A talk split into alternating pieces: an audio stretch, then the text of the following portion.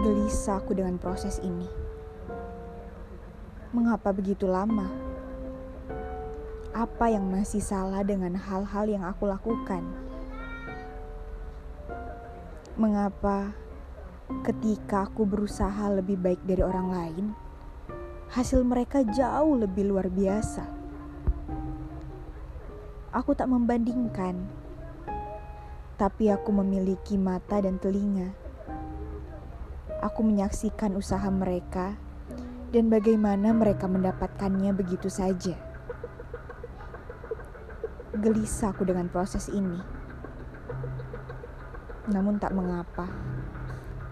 Aku lebih memilih menjadi gelisah daripada tergoda untuk menyerah.